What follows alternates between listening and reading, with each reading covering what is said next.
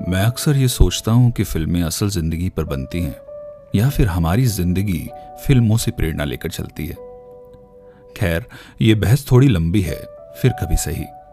आज मैं हाजिर हुआ हूँ एक ऐसा किस्सा लेकर जो थोड़ा फिल्मी लगता है और बहुत ज़्यादा सच्चा। हम सबकी ज़िंदगी में कई ऐसे पल आते हैं, जिनका कोई मतलब कोई वजह नहीं होती। बस वो एक मीठी सी याद छोड़ जाते हैं। और फिर अरसे बाद, बिला वजह उस याद का जायका ज़ुबान पर आ जाता है। तो बात है उन दिनों की जब ना तो मेट्रो हुआ करती थी, ना मोबाइल फ़ोन, ना इंस्टाग्राम हुआ करता था, ना यूट्यूब। जब इश्क करने के लिए दिलों को टैप नहीं करते थे, वो खुद ब खुद धड़कते थे। दिल की बात कहने में सालों साल लग जाते थे। और अक्सर ये होता था कि दिल की बात ज़ुबान तक आ भी नहीं पाती थी। कि बहुत देर हो जाती थी। बस उसी दौर में आपको ले चलता हूँ आज के किस्से के साथ। मेरा नाम है आलोक और आप सुन रहे हैं मेरा पॉडकास्ट, बीते लम्हे। दिल्ली से सटे हुए फरीदाबाद का एक छोटा सा शहर, बल्लभगढ़, जो कहने को तो दिल्ली से बस कुछ किलोमीटर दूर है, पर वक्त में सालों दूर है। उन दिनों बल्लभगढ़ की लड़कियाँ मैट्रिक पास कर लेती थीं तो लोगों की भवे चढ़ने लगती थी, लेकिन पंखुड़ी उन लड़कियों से जुदा थी। घर वालों के लाख दबावों के बाद भी उसने बारहवीं की पढ़ाई की, और अब दिल्ली यूनिवर्सिटी से पोल साइंस करना चाहती थी। जिस गाँव में लड़कियों का दसवीं तक पढ़ना भी मुश्किल था, वहाँ शहर से दूर जाकर ग्रेजुएशन का सपना सपना ही लगता था। लेकिन पंखुड़ी जानती थी कि कुछ बनने के लिए लड़ना पड़ता है। कभी कभार आपके अपनों से भी। और चूँकि पंखुड़ी धर्मपाल की सबसे छोटी बेटी थी, वो अपनी बात किसी न किसी तरह मनवा ही लेती थी। दिल्ली यूनिवर्सिटी के फॉर्म निकल गए थे। उन दिनों ऑनलाइन फॉर्म नहीं भरे जाते थे।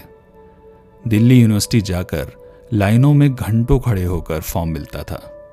और फिर उतनी ही मशक्कत उसे जमा कराने में भी लगती थी। लेकिन जैसा मैंने कहा, पंखुड़ी हार मानने वालों में से नहीं थी। तो बस, रोडवेज़ की बस में सवार होकर पंखुड़ी निकल पड़ी, अपनी ग्रेजुएशन का सपना पूरा करने। उस दिन उसकी आँख में एक अलग सी चमक थी। चेहरे पर ऐसा नूर था कि देखने वाले की नज़र ही ना हटे।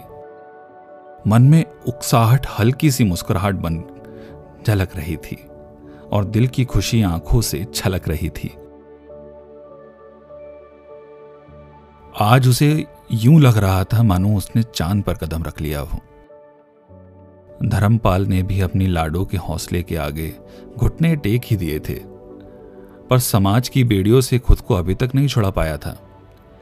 इसीलिए पंखुड़ी के बड़े भाई प्रताप को भी उसके साथ भेजा था।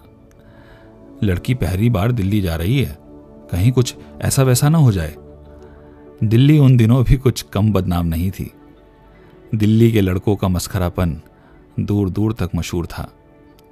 आखिरकार दो घंटे में दिल्ली आ ही गई। यूनिवर्सिटी के गेट पे आके पंखुड़ी कुछ इस तरह खड़ी थी, मानो इसके पार एक नई ज़िंदगी उसका इंतज़ार कर रही हो। पिंजरे से आज़ाद किसी परिंदे की तरह, वो उड़ना तो चाहती थी। लेकिन पंखों को झटकना भूल गई थी। या फिर खुलकर खुश होना क्या होता है, उसे याद ही नहीं था। बड़े भाई प्रताप की परछाई में पंखुड़ी सहमी हुई सी पूछताछ काउंटर पर पहुँची तो पता चला कि लाइन में सिर्फ़ स्टूडेंट्स ही खड़े हो सकते हैं। और लगभग एक घंटे की वेटिंग है। पंखुड़ी ने प्रताप की तरफ़ देखा और प्रताप ने कहा कि तू खड़ी हो, मैं वहाँ पेड़ के नीचे बैठता हूँ। पंखुड़ी चुपचाप लाइन में लग गई। मार्च का महीना था, लेकिन धूप बहुत तेज थी। पंखुड़ी ने अपना दुपट्टा सर पे ढक लिया, जिससे अब सिर्फ़ उसकी आँखें दिखाई दे रही थी।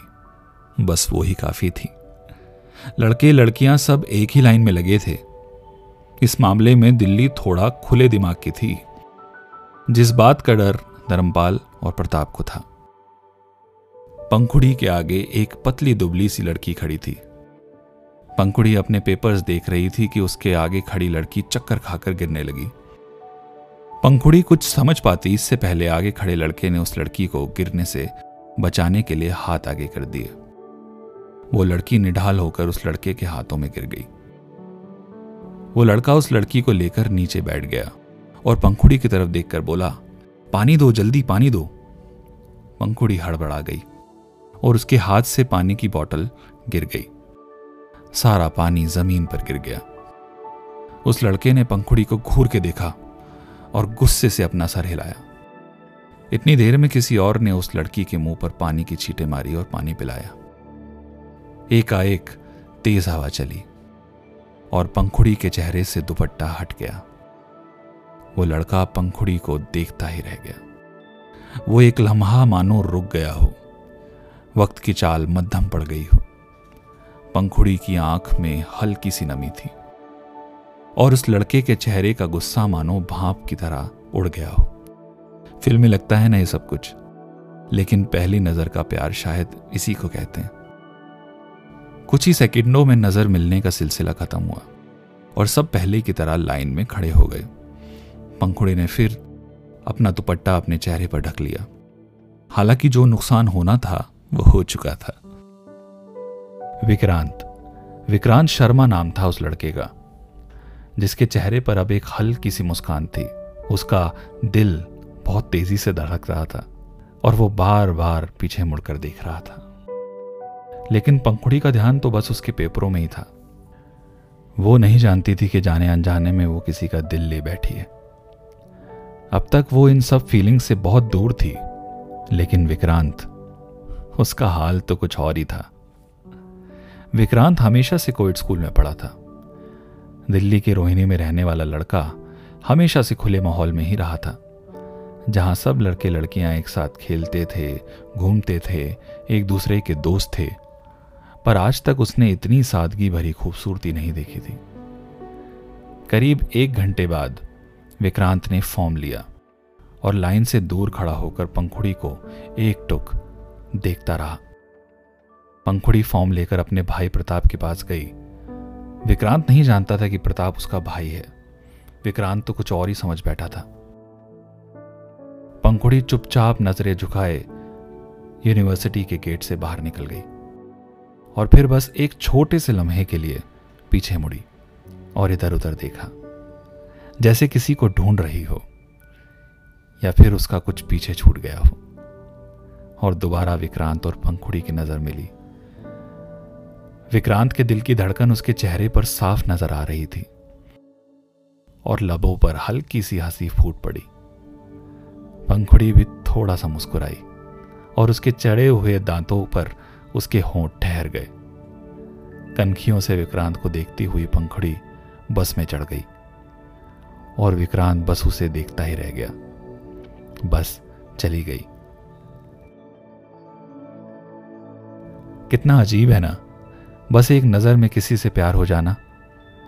यह प्यार होता भी है या बस एक तरह का अट्रैक्शन है, जो हमें हर खूबसूरत चीज़ को देखकर होता है? क्या प्यार सचमुच ऐसे होता है? मुझे बताइएगा ज़रूर। अभी चलता हूँ। अगली बार फिर मिलूँगा एक नए किस्से के साथ अपने पॉडकास्ट बीते लम्हे में। तब तक के लिए शुक्रिया।